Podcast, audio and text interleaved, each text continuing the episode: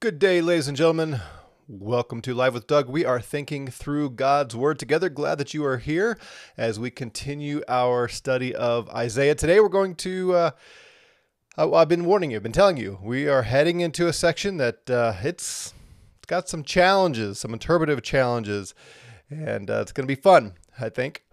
but it'll test your resolve to stick to the Scripture and let the Scripture decide what you believe as opposed to the uh, assumptions you bring to the text. So we're going to look at that. Real quick, I want to uh, remind you that our New Covenant School of Theology courses start up again on Monday. That's this coming Monday, August 8th. We are studying the Gospel and Epistles of John. Uh, I will be teaching that course. So if you are interested, go to newcovenantschooloftheology.org, click on apply and fill out an application. We'll get that and sign you up for that course. Uh, it's Monday and Tuesday nights, four weeks, starting at 5:30 Mountain Time. So we'd love to have you join us if you are interested in studying the Gospel of John with us. All right, so uh, let's get back into Isaiah here. I'm going to back up a couple of verses just to set the context. Uh, yesterday we saw in chapter 24 Isaiah. Uh, foreseeing, remember all of Isaiah, this is all visions, visions that this prophet is given of things that are happening in the near term and things that are happening far off. And remember, Peter tells us Isaiah wasn't even sure what the fulfillment of these things were. He would see them and write them, declare them to the Jews, and then he would search and inquire to figure out what does this really mean? What does this tell us about the sufferings of the Messiah and the glories to follow? That's what, what Peter tells us about the prophets.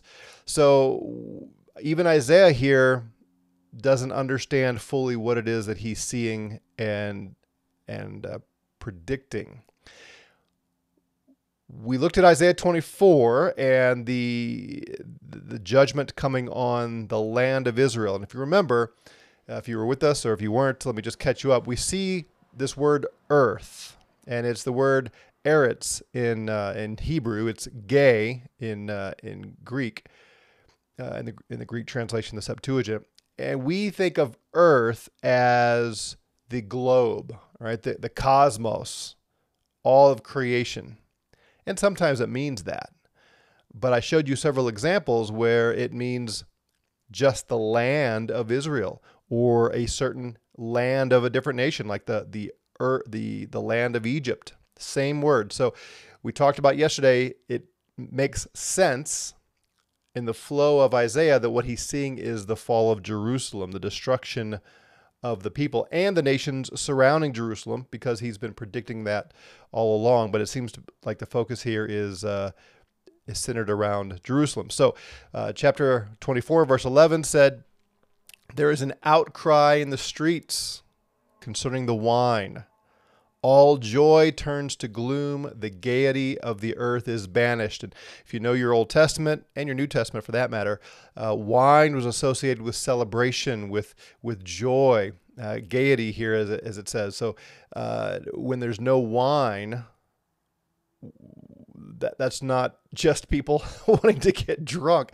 That is uh, this the new wine was an expression that God was going to continue to provide fruit, grapes to make new wine. And here there's an outcry because there's no wine, meaning God has brought devastation and the joy is turned to gloom and the gaiety of the earth is banished. And then we, we see this recurring word desolation. Desolation is left in the city and the gate is battered to ruins. That's where we left off. So picking up there, for, here's an explanation for all this. Thus it will be in the midst of the earth among the peoples, as the shaking of an olive tree, as the gleanings when the grape harvest is over. So the way you get olives out of the olive tree is to strike it, to beat it, and the olives fall, and you're probably not going to get every single one. So there's going to be a few left up at the tops of the trees. Or the word here, gleanings of the grape harvest this is he's already said this earlier in the chapter and certainly other places there will be a remnant. There'll be some that are left but most of the people most of the jews will be struck down. Most of them will be killed in god's judgment and wrath. So all of this is just continuing the theme. Now, if you've been with us, you know that over and over and over again, Isaiah predicts judgment on the Jews or other nations, Babylon, Egypt, and so on. And then, sort of out of nowhere, is this expression of hope. And the, the Messiah coming, the, the one who's coming, who, who will uh, reign over the earth and, and judge righteously, right? Well, here again, we have this unexpected message of hope or statement of hope. Verse 14 They raise their voices, they shout for joy, they cry out from the west concerning the majesty of the Lord, the majesty of Yahweh. Therefore, glorify Yahweh in the east, the name of the Lord, the God of Israel, in the coastlands of the sea. From the ends of the earth, we hear songs, glory to the righteous one. So, isn't this interesting? You've got, there's going to be so few left. It's going to be like the olives still left on the olive tree as that as as you beat the olives out of it. And yet out of nowhere comes this this crying from east and west from the sea the coastlands all the way to the the place where the sun comes up literally is kind of how it's describing. Uh, they're they're crying out about the majesty of the Lord and and there's this call glorify him glorify the uh, the Lord. And notice Isaiah's response. But I say, Woe to me! Woe to me! Alas for me! The treacherous deal treacherously, and the treacherous deal very treacherously. What's going on here? You've got judgment, you've got people from the east of the west who are glorifying the Lord, and Isaiah pronounces a curse again. Woe to me.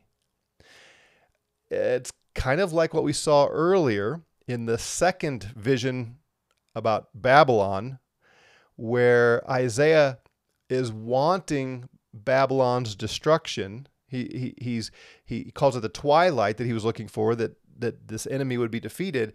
And as he sees their defeat, he is he's undone he is uh, he is stunned because of the violence that he sees. Uh, so it's again, it's kind of out of nowhere. He's he's wanting their destruction. He sees it, and now when he actually observes all the the suffering and the and the uh, the death, man, woman, and child, he he's taken aback by by what he sees, kind of thing. Well, that's sort of what's going on here. He he hears all these cries, "Glory to the righteous one," and his response is, "Woe to me."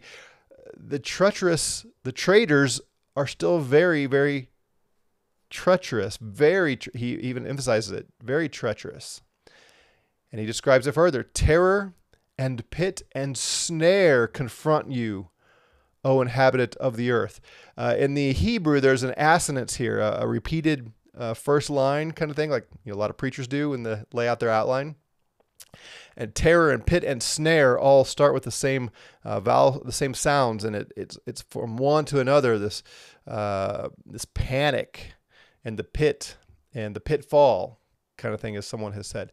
Um, so the inhabitant of the land is not escaping, even as the east and west cry out for the glory of the Lord. The inhabitant of the land, they're not escaping the terror that's coming. He says, Then it will be that he who flees the report of disaster will fall into the pit. And he who climbs out of the pit will be caught in the snare. Why? For the windows above are opened, and the foundations of the earth shake. So there's glory to the Lord everywhere, and yet Isaiah is is shaking inside as he pronounces this this uh, or announces this uh, statement that those who flee the terror that's coming will not get very far because they're going to fall into a pit. And uh, those who manage to climb themselves out of the pit, there's a snare. And, and snares, remember, are not um, accidental. They're right. They're they are put there on purpose. There is a snare that someone has prepared that those who manage to get out of the pit are going to be fall victim to this trap. And then he uses this language the windows are open, the foundations of the earth shake, the earth is broken asunder, the earth is split through, the earth is shaken violently, the earth reels to and fro like a drunkard. And it, that is the earth or the land, totters like a shack, for its transgression is heavy upon it, and it will fall never to rise again. This is the earth he's talking about. Now he's personifying the earth. It's broken, it's split, uh, it's going to rise and never fall. Now we read this kind of stuff and we think earthquakes. We think this is something that's happening to the globe itself. And you've probably got apocalyptic visions in your mind from the New Testament. And you're thinking, oh, this must be the end. This must be Jesus, King Jesus, before his return, is going to destroy the earth. And the next couple verses kind of sound like that. So it will happen in that day that the Lord will punish the host of heaven and the kings of earth uh, uh, on the earth. Right? So we see that kind of language and we think, oh, this is the end. Maybe, or maybe not. As I've been telling you over and over and over again, we've got to read the Bible. Read the Bible. Stop reading the writings of men. Stop reading your commentaries and, and your books. Read, read, read the Bible. This language is not new language. And it doesn't um, mean there's a one to one correlation with the visions described and a literal interpretation right? We saw this in Isaiah 13, the fall of Babylon, and all the, the signs in the heavens, sun, moon, stars, that kind of thing. And, and uh, we talked about how we're not to see that as actual perturbations in the in the heavenlies in the in the in space and that kind of thing. So I want to go back to Second Samuel. Okay, uh, Second Samuel. This is uh, David toward the end of his life, and he writes this song and, and this is 2 Samuel 22. It says, David spoke the words of this song to the Lord in the day that the Lord delivered him from the hand of all his enemies and from the hand of Saul. All right, so we have the context, we have the setting here. David, if you remember, uh, he was in battle constantly. He was a uh, he was a his. There were always blood on his hands, not in the sense that he was guilty of murder, but uh, the Lord said he didn't want David to build the temple, to build God's house, because David was a man of warfare and bloodshed. He was always fighting. And then Saul, remember, King Saul, who David replaced because God put David on Saul's throne. Uh, after the spirit of God left Saul, God replaced his spirit with a with an evil spirit, and Saul went crazy and was trying to kill David over and over and over again. So David lived a significant part of his life fleeing from his enemies. And he would have to go hide in the mountains and hope that the enemies didn't find him and kill him. This was this was a significant part of his life. Uh, not sure who to trust, who was on his side, who was on Saul's side. Was Saul sending spies? Were other nations sending spies? Um, you know, he had to he had to flee his own son at one point and and run for cover, and so he was constantly seeking, very literally, protection from those who wanted his head. So he's delivered from all this. The Lord delivered him, and this is a song that he sang in response to being rescued. He said, The Lord is my rock and my fortress and my deliverer. Now, we are so familiar with this terminology, but let me ask you when he says, The Lord is my rock and my fortress, does he mean literally? Is he saying here that God is a big stone area that he is going to find refuge in? Is he a, is God a rock or is he a fortress? No. These we, we know this. These are images describing how the Lord protected David. Now, it may have been that David actually went into the rocky places But David is saying ultimately it's not these hiding places that saved me, it's the Lord. My God, my rock in whom I take refuge, my shield and the horn of my salvation, my stronghold and my refuge. You see all the metaphors here. Which is it? Is he a rock or is he a shield or is he a horn? Well, God is not any of those things, right? No, he's simply describing using different images to say the Lord is the one who rescued me. He protected me like a shield protects me. He's the horn of my salvation, uh, the stronghold. He's the place of my refuge. You, you, you get that, right? You see all the metaphors David is using. He says, I will call upon the Lord who is worthy to be praised, and I am saved from my enemies. For the waves of death encompassed me, the torrents of destruction overwhelmed me. Again, these words, waves and torrents, those are words taken from someone who's like in the ocean or near the ocean on a beach and huge waves come rolling over or torrential downpours, the kind of storms where there's lightning and, and flooding, flash flooding that would sweep you away. Is David talking about literal water here? No. But the feeling as he looks out and sees his enemies coming upon him, the soldiers in, in rank and file, they're coming. Or Saul uh, throwing his spear at him and, and all that. It, it just, he's constantly in hiding and he, he sees the waves of those who want to kill him, and it's like waves crashing in and torrential downpour that is seeking to, uh, to destroy him. He goes on with the imagery. The cords of Sheol surround me, the snares of death confronted me. Sheol is the place of the dead. Are we to picture this like um, some zombie apocalypse or Stranger Things or whatever? That that there's this place, this death, this dark side, where cords are coming up and trying to pull David down. No, it just means that he's day in and day out thinking this could be it. I could be dying today. And he and he he feels the the the tension, the the fear, the anxiety of dying. And it's like Sheol has these these arms, these vines that are coming up to to bring him uh, to death. In my distress, he says, I called upon the Lord. Yes, I cried to my God, and from his temple he heard my voice, and my cry for help came into his ears. Uh, are we to believe that God actually was in the temple or that God actually has ears? No. No, these are all metaphors, right? Images, but they communicate something very, very real and true. Then the earth shook and quaked. The foundations of heaven were trembling and were shaken because he was angry. All right, you see where I'm going with this, right?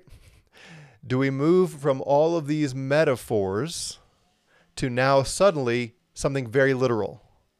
That now he's saying the earth actually quakes and that the foundations of the heaven were trembling. What, what does that mean? Are there foundations in heaven? As you, as you look up in the skies and you, you see the sky and you know maybe it's a blue sky or clouds uh, maybe it's night and you see beyond the s- sort of near atmosphere and you see into the to the stars, what we call space. Does that area have a foundation? And what is that foundation? And what would it look like for them to tremble? No, no, he, he's continuing on with metaphor, right? God is angry. God is furious with Saul and with those who were trying to kill his king. Let me say that again. God is furious with those who are trying to kill his king. This is David we're talking about, right? Who were those trying to kill David? I will I'll leave it there for now. Some of you know what I'm alluding to. All right, so these are all uh, images of God's anger. Smoke went out of his nostrils. Does God have a nose? Fire from his mouth devoured. Coals were kindled by it. None of this is literal. It's just that God has now been provoked to destroy the enemies of his king. He bowed the heavens also and came down with thick darkness under his feet. God doesn't have feet. He rode on a cherub and flew, and he appeared on the wings of the wind. Again, you can see what the images communicate, but we're not to say that God suddenly lassoed a, a cloud or, or rode on it like a motorcycle.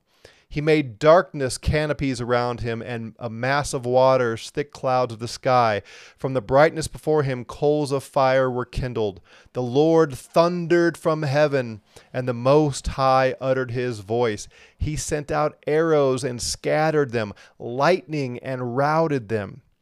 Then the channels of the sea appeared. The foundations of the world were laid bare. At the rebuke of the Lord, at the blast of the breath of his nostrils.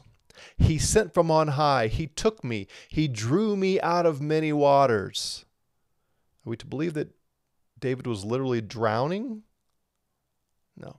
He delivered me from my strong enemy, from those who hated me, for they were too strong for me. That's the point. That's the point. David says, I was stuck in a place where I, there's no way I was strong enough to defeat those who wanted to take my life, and God showed up and gave me victory. Right? They confronted me in the day of my calamity, but the Lord was my support. He also brought me forth into a broad plain. He rescued me because he delighted in me. All right, so you, you see David using all this metaphor about heavens and earth and earthquakes and lightning and winds and, and all of those things to describe God's anger and fury and protection and rescue on David and David's enemies. You following all the metaphors? So now we go back to Isaiah. And Isaiah says again in 24 Terror and pit and snare confront you, O inhabitant of the earth. So at this point, there's no good reason to leave the context of the Jews and the surrounding nations as God is bringing his judgment on, on his people. Right? Uh, so there's this crying, this, this glorying in the righteous one. Isaiah says, no, no, no, no. That's not all that we see here. The traitors they're still acting with treachery, and God's going to judge. Terror and pit and snare confront you, O inhabitant of the land, the Eretz. Then it will be that he who flees the report of disaster will fall into the pit, and he who climbs out of the pit will be caught in the snare. Are we are we to think that uh, God is actually going out and, and setting snares, traps, and that there are real pits out here, so that um, there's there are those who run out and, and flee in in panic. They're going to be pits they fall into, and some are going to climb their way out. But God has set traps all around for them to uh, fall into. I think it's probably metaphor. Uh, why? For the windows above are opened, and the foundations of the earth shake. Uh, this could be literal, or it could be another example of God's anger being so devastating that it's it's it's like the earth being shaken. Uh, it's like the earth broken asunder and split through and shaking violently. Not that this is literal, but God is on the move and, and he is going to uh, devastate his enemies in his anger the earth reels to and fro like a drunkard. Are, are we to think that that's actually going to happen? That the earth, the globe, is going to stagger around like a drunk man? Totters like a shack? No, I don't think so. This is all metaphor. Its transgression is heavy upon it. It will fall, never to rise again.